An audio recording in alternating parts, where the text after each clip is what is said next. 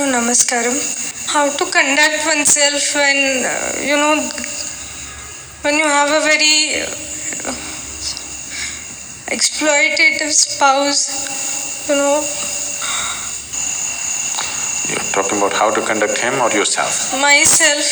No, actually you want to know how to fix him, right? No, Sadhguru. So, this is very important. I'm particularly talking to you. Down. It's very important that we are straight with life, understand? What you want is your husband fixed. But because you're sitting in front of me, you're saying, Sadhguru, how do I fix myself to fit into this exploitation? Which is not the truth. You want to know how to fix the man. Yes or no? Please tell me all the ladies.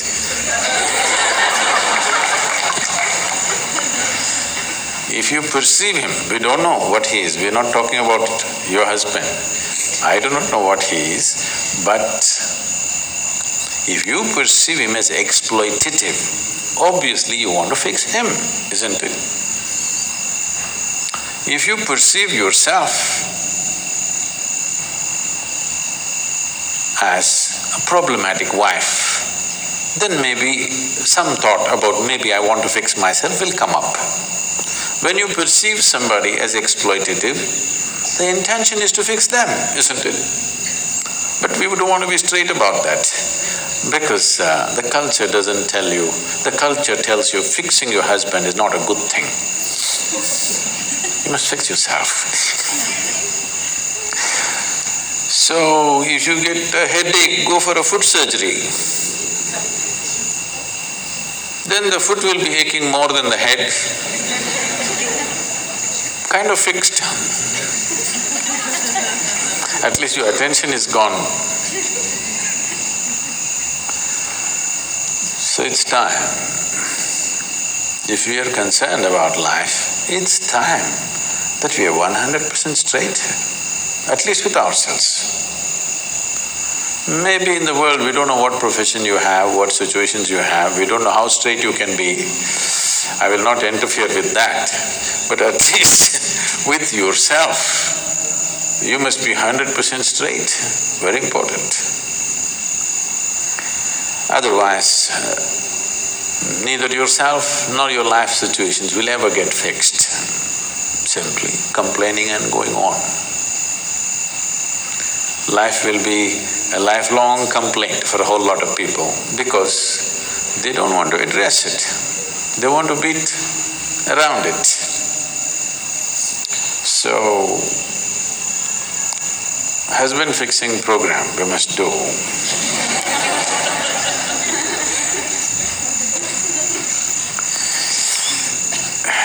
No, we fixed a whole lot of them because they became meditative and suddenly their exploitative nature went away because now they're busy with something else.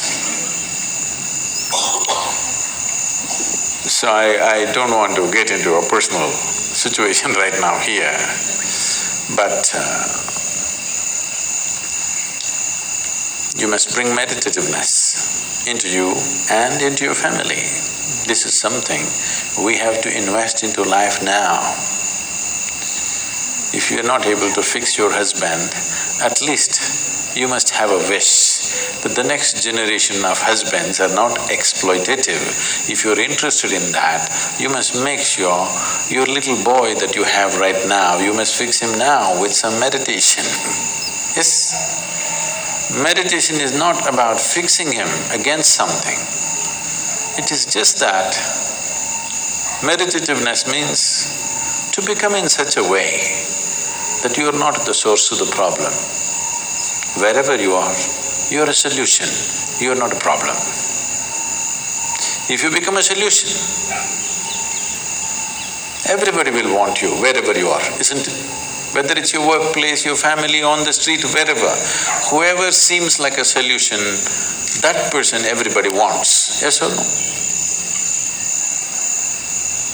Either you're a problem or you're one who complains about problems, nobody wants to see your face. You must know this. But if you're a solution, everybody wants you, everywhere, including your husband.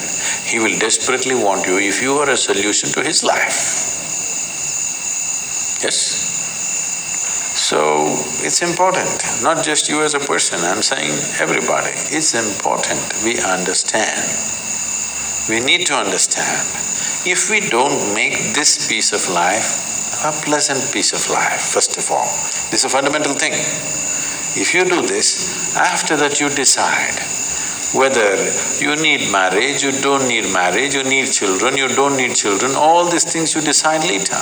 When this is miserable, you have no business to multiply it. Yes or no? Misery, I can't get along with my husband, I can't get along with my wife, already children, children, children coming, why? you cannot get along, how is this happening? Because we have chosen to live unconsciously. I'm not saying live this way or that way.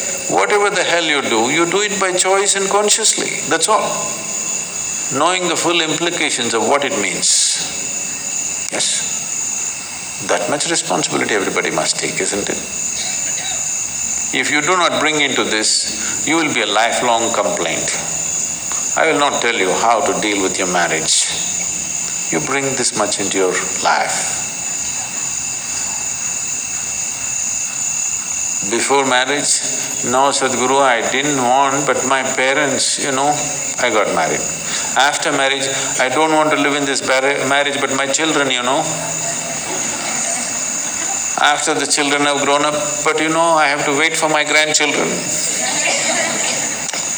See, you have made yourself in such a way that you are a result of an unconscious process.